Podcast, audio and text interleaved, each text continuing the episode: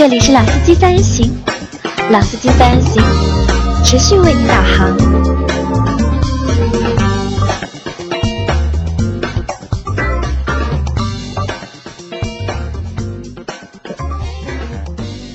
Hello，大家好，欢迎收听老司机三人行，我是周老师。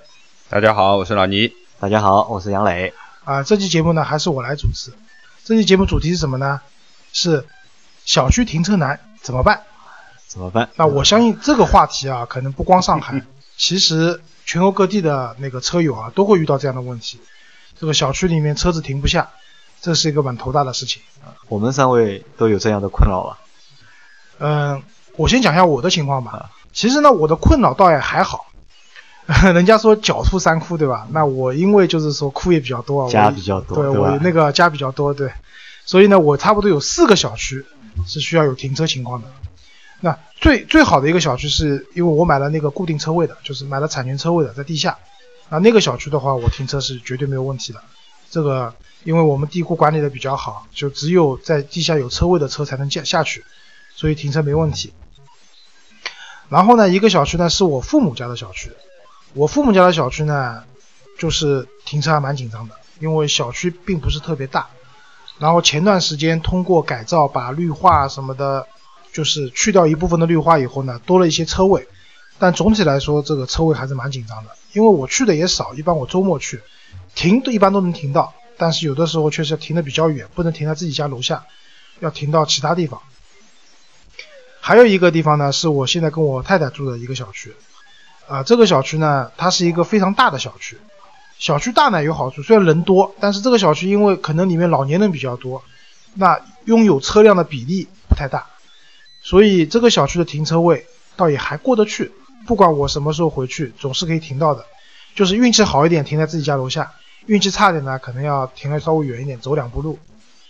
停车位最有麻烦的是我，就是我的那个丈母娘家的那个小区。啊，我去过。对，的确蛮蛮累人的。对，那个当初我结婚的时候，杨老师开婚车队的嘛，对吧？去了以后，那个小区是这样，就是说那个小区呢，第一个是，按理说啊，就地面的车位，就小区地面的车位是业主共有的，以先到先得为那个一个原则。但那个小区呢，就长久以来就是可能里面先买车的人就固定下来了一个车位，然后你后买车的人没有车位了，那就只能打游击。但是你还不能停到别的那个固定的车位，这其实就是个无解的问题嘛。车位就这么多，都已经固定出去了，都不让你停，所以那个小区停车蛮困难的。所以有的时候我会停在边上的公园的停车场，或者说是我干脆就是停到自己的小区里面，然后再打个车过去。所以这是我的一个停车的情况。总体来说问题不大，但是也会有一些困扰。那老倪呢？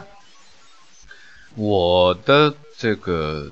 停车位好像倒没有太大的问题啊！你有两套房子，你要把你两套房子都考虑进去。呃，两套房嘛，那套肯定是不会回去住的，现在也租在租给人家。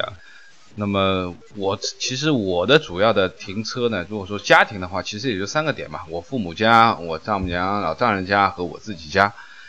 那么应该说也是我的老丈母娘家停车位稍微紧张一点，稍微紧张一点，稍微紧张一点。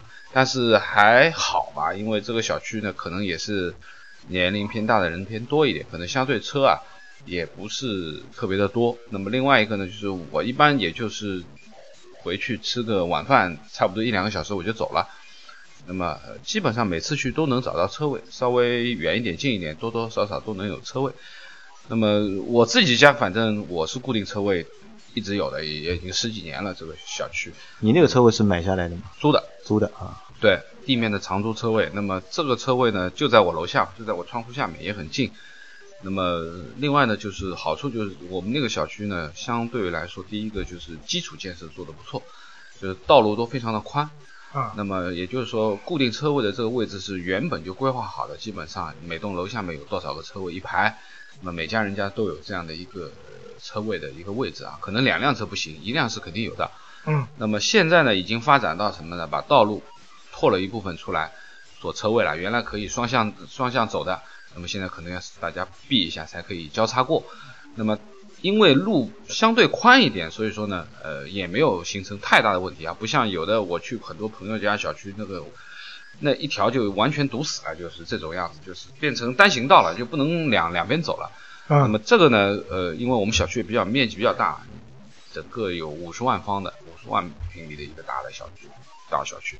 那么我我我父母那边的小区呢，新的小区高层，那么也是相对规划的比较清楚，就是我估计可能现在新的小区车位的规划已经成了一个重头了啊，啊，有要求的，因为有要求的。对，因为我太太跟我讲，就是我太太那个建筑师嘛，现在新的小区的话，就是造的时候，其实对于画图纸人来讲，车位是蛮头疼的，因为国家有规定的，是要一点几，好像一点四比一，就是有一户人家要配比一点四个车位。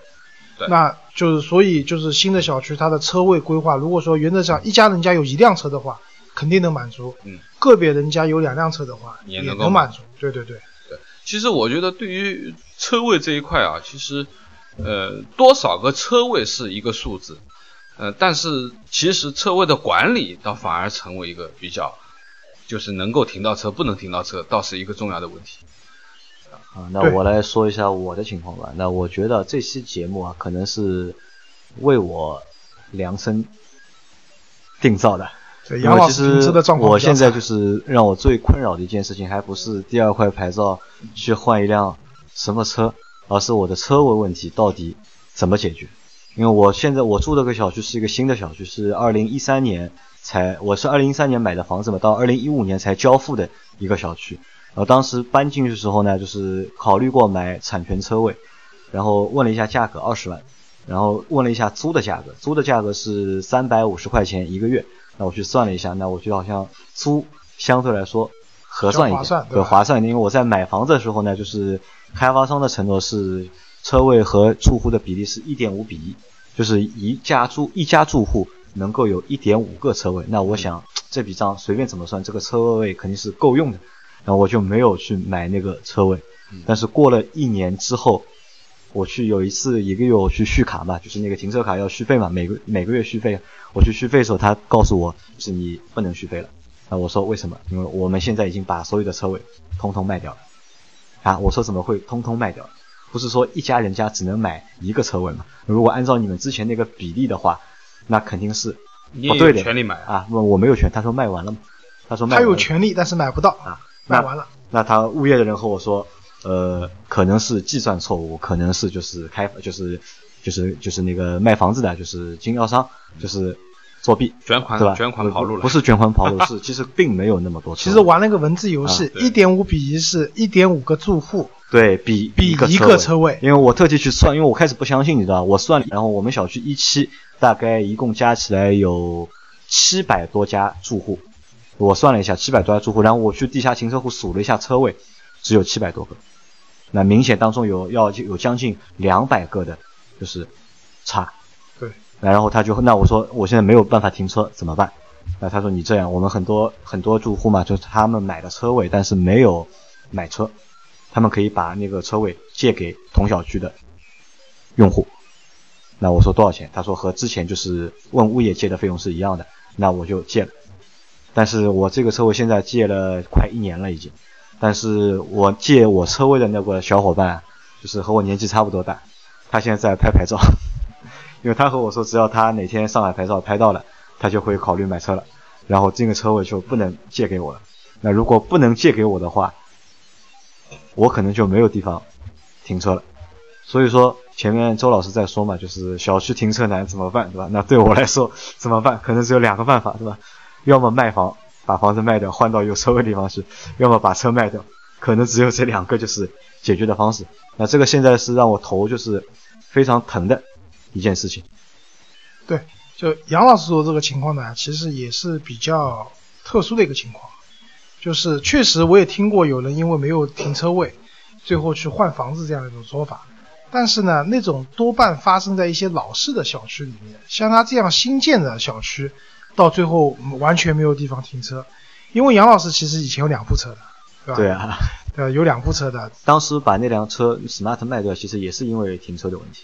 对，也是因为停车问题，对吧那？我们现在来讨论一下，为什么就是那么多小区都会有停车难这个问题？那我觉得这个是这样，就是从小区的分类来讲啊，就比如说以我们黄旗居住的那个小区为代表的那种超老式的小区，就当时完全没有考虑。呃，不是八几年的，是七几年的，七十年的七对。七十年代。的还要老。对，就那个时候可能自行车都是奢侈品的年代，啊，那个时候考虑的是自行车怎么停，是吧？对。不是自行车都是奢侈品的年代，汽车根本完全没有考虑。这样的小区可能其实是没有车位的，就是即使能偶尔停个几部车，也是硬挤出来的。那这样的小区的停车难，一定程度上就是说确实很难去解决。天生的嘛，这个。对，天生的，对吧？所以黄旗车位没有，他车都买好了。接下来你准备怎么停车啊？嗯，他停到他他停到停到他爸妈，对，这也是个解决办法，对吧？这是为了去我妈那里才买的车，和我住的地方没有任何关系。啊，好好。那另外一种小区呢，就以我现在住的小区或者我爸妈那种小区，可能是在九十年代初、八十年代末这样造的一些小区。当时呢，可能未必完全考虑了车位的问题，但是小区里面通过绿化的改造、拓宽道路等等这些方式，小区里面是有车位的。但是这些车位通常来说都比较紧张。那有些可能是以固定的形式去租给长租给自己的业主，有些可能就是按照先到先得的原则去，反正，大家去抢车位嘛。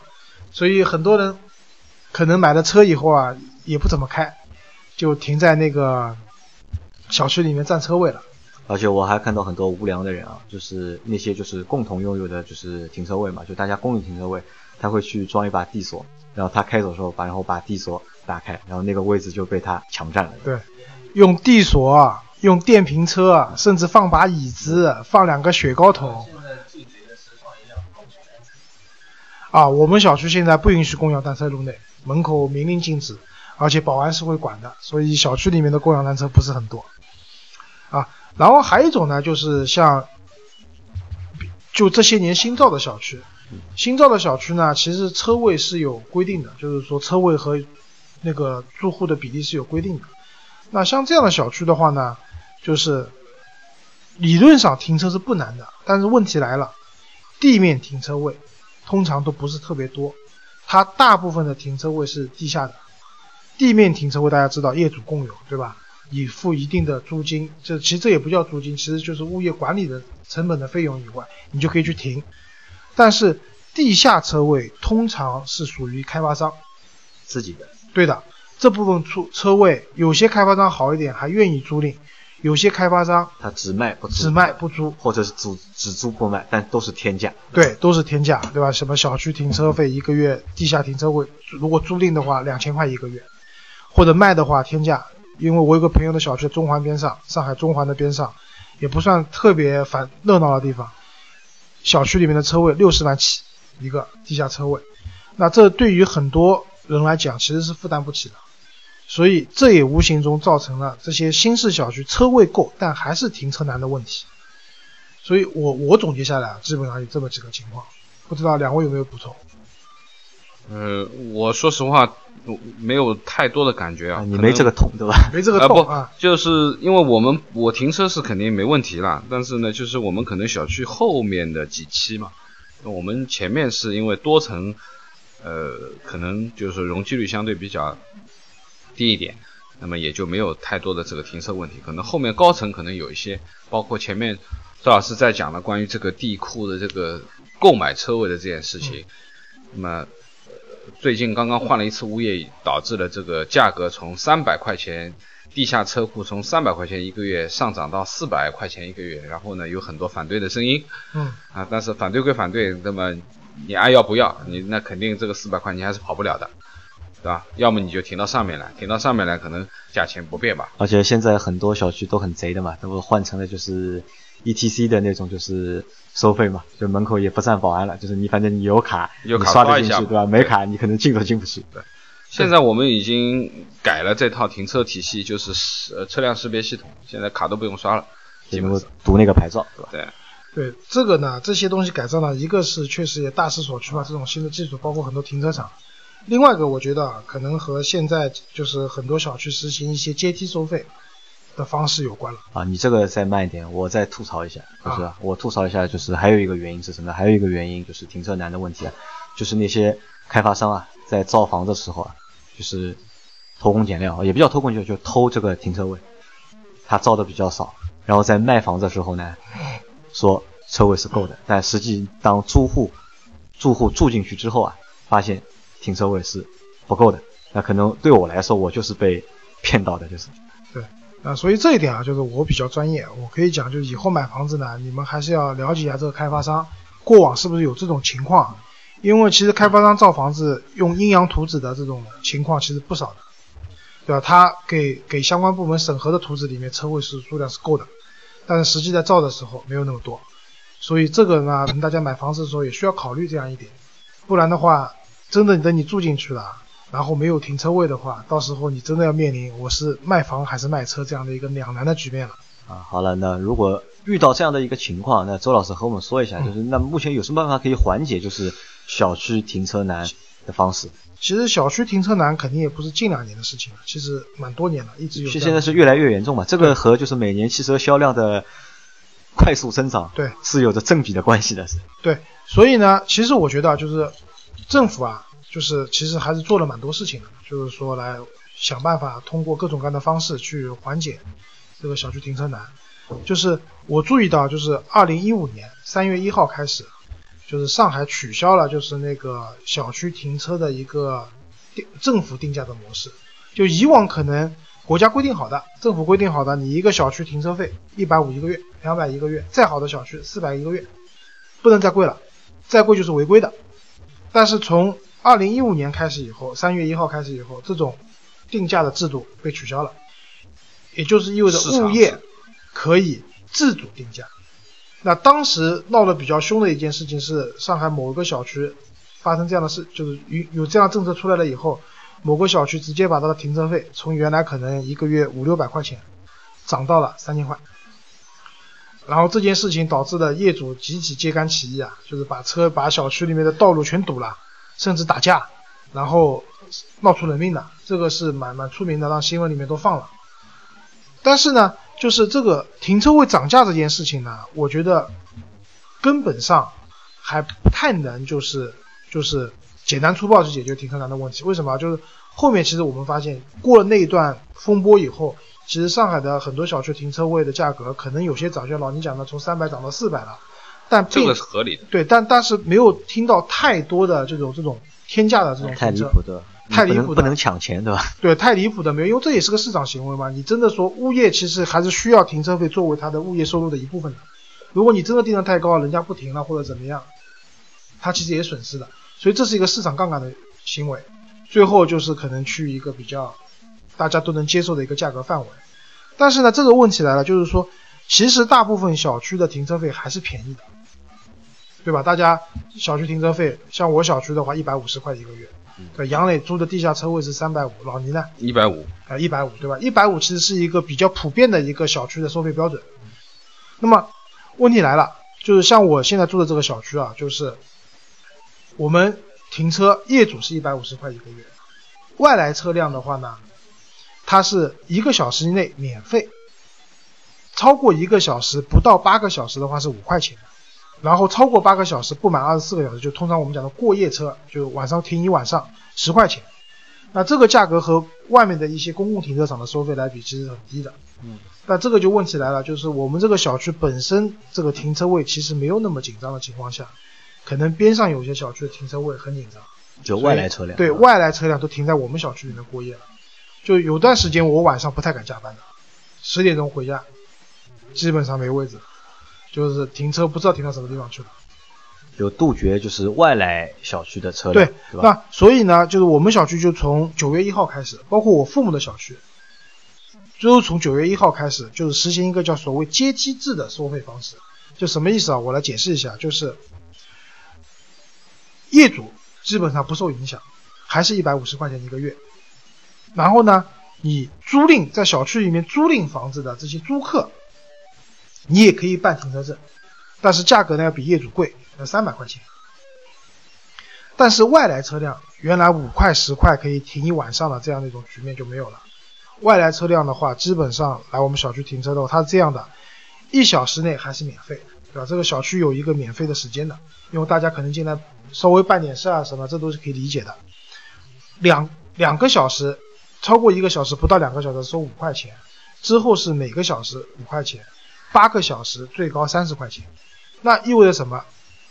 如果再有车辆在小区里面停过夜的话，一晚上的停车费用在三十块钱到四十块钱之间，因为它八个小时到了以后，新的八个小时开始了要重新计费的，那这样就蛮贵了。如果说一晚上三十块钱的话，一个月按照三十天计算，加上你周末可能还要停的话，停车费是过千的。这样的话，可能对于一些外来车辆来讲，要考虑考虑了。这个价格杠杆会起到一定的作用。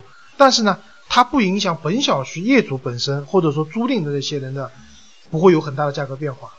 好处在于是说我这两天回家，不管多晚回去，楼下都有空的车位可以停了。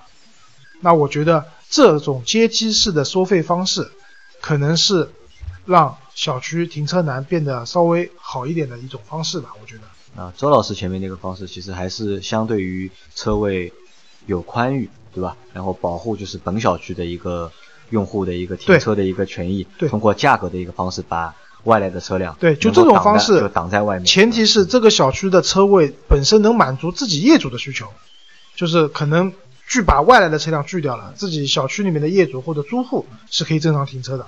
这种方式，我觉得这样的小区是有帮助的。啊那现在上海呢，还有现现在上海多了一个方式啊，因为其实还有很多小区是本身容量就不够嘛，可能本身车位也只有五十个或者是一百个，但是实际的车有两百辆或者三百辆，或者有的有的小区像王琦现在住小区，大概也就能够停个四辆车吧，我觉得能够停个四辆车就是笔直的，而且这个四辆车还是谁停在最里面，外面的车不走的话，你还是走不掉的，对吧？要排要排队的，对吧？那这个可能就是比较难了。那可能现在有一个新的方式可以解决啊，就是现在很多的商场啊，因为很多商场写字楼，其实到晚上停车停车库都是空的嘛，他们就是有了那种就是夜间的那种共享的停车的方式。对可能你晚上七点以后或者六点以后你进场，可以停到个早上八点或者是七点半之前离开，然后一个月大概也就收个三百块钱到四百块钱之间，那也能够解决就是一部分人就是夜间停车的一个问题。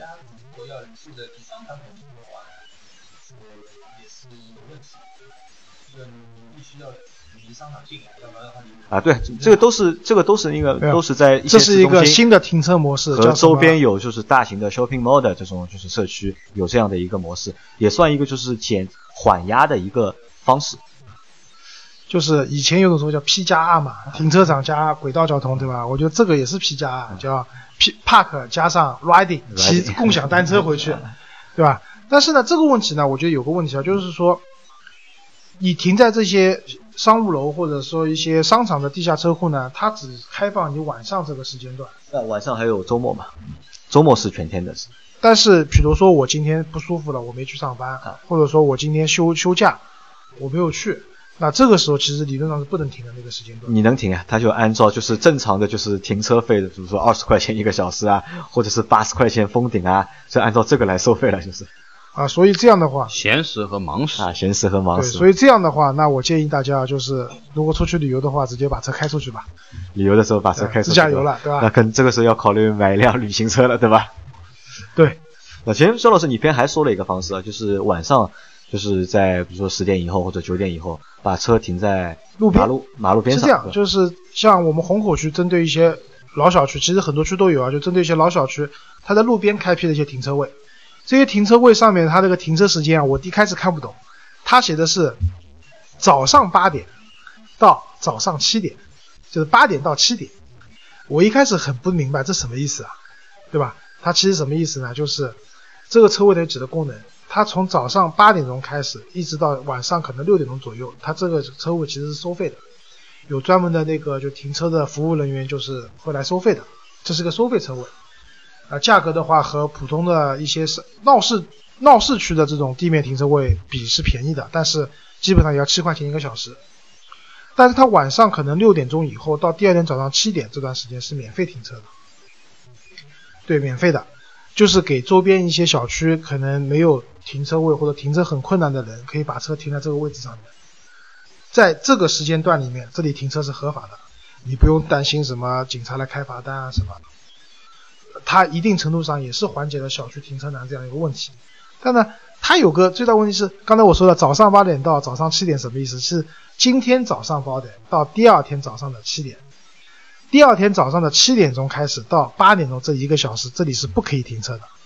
如果打个比方讲，你晚上把它停在那边的，第二天你七点以前要开走的，去上班了可能要开走了。如果你不开走的话，警察会在一个小时，就是七到八点这一个小时里面会来找你麻烦的，基本上罚单是逃不掉的。两百块钱没对，违章停车的罚单逃不掉的。所以停这个车位呢，你就要早点起床。对，刚才我跟那个杨老师也讨论过，我说这个好像有点不太合理，我觉得应该是九点到八点比较合理，对吧？八点钟出门上班。那杨老师说，那是因为我们上班晚，很多人其实八点钟就上班了，所以他七点钟已经出门了。因为其实真正的就是交通的早高峰从七点已经开始了，已经。因为我们可能都是上班比较晚嘛，如果有有空的话，早上七点出门的话，可以看一下，就是还是非常堵的，对参考上海高架的就是外排的限行时，间，就七点到十点嘛，对对，所以七点钟其实，所以如果对一些七点钟本身就要出门上班的人来讲，那停那个位置也是一个不错的选择。那我还有一个方式解决这个就是停车难的这个问题啊，当然就和就是周老师前面说的那些方式不太一样，可能有一个比较简单和实用的一个方式，什么呢？就是和小区里面的物业，或者是门房的保安啊，搞好关系。就是你有空了和他们聊聊天，对吧？给他们发几个烟，对吧？多和他们说说话。那一般因为中国嘛，其实就是一个人情的一个社会嘛。如果你和保安关系好，和物业的人关系好的话，那即使在非常难停车的一个情况下面，那保安总有办法帮你找到一个可以停车的地方啊。所以说，千万不要就是由，因为我我知道一件事情什么呢？因为由于很多小区就是车位紧张，车位紧张之后呢，就是很容易造成矛盾，就是车主和车主之间的矛盾，就是业主和就是物业之间的矛盾，就和保安之间的矛盾，啊，千万不要就是有矛盾，就是大家就是我觉得不要去激化这些矛盾，就尽量不要去和就是别人吵，特别是不要和物业和保安吵。一旦你和物业保安吵了之后啊，这个日子啊，真的是难过。我有一个亲身例子，就是我有一个朋友，就是他他老是小区嘛，就是停不到车嘛。有一次他的车停在小区里面被划掉了，被划掉，被划掉被碰掉了，可能就因为比较位置就地方比较小嘛，大家倒车的时候被碰掉了。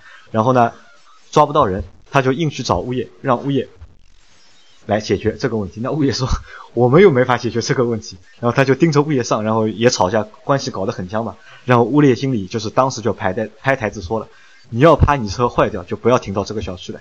然后我现在只要在这里上班，你的车就不要再想进来了。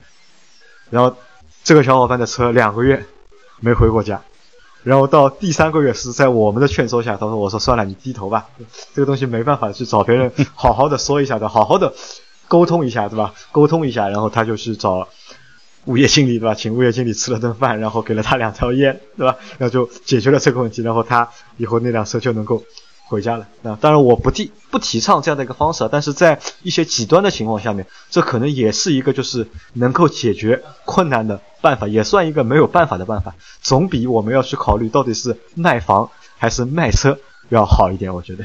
对，啊，当然了，其实这个我从心里是不赞同的，呃？没有必要，就是说为了停车，就是说要去跟物业。当然，我觉得与人为善，就像我的车前段时间小区里面也被划了，那我去物业调了监控探头看，然后他跟我说我停的那个位置正好死角看不到，那我也算了，因为确实因为车子这东西就是个代步工具嘛，也没有必要上纲上线说被划了或者怎么一定要物业赔或者怎么样。但是呢，物业也有责任去管理好自己一个小区这样的一个停车的问题。所以就是刚才我们讲的很多方式，有些跟物业是相关的，有些跟可能跟政府本身规划有相关的，跟开发商相关的。那总体一句，小区停车难，总是有办法解决的，但是是需要就是各个方面，对吧？大家一起努力嘛。大家一起努力，对吧？对吧？我觉得有就是很多人家里面有两部车，我觉得也未必一定需要，对吧？或者说那个物业更合理的规划好车位，然后开发商不要弄虚作假，该有多少车位就造多少车位出来。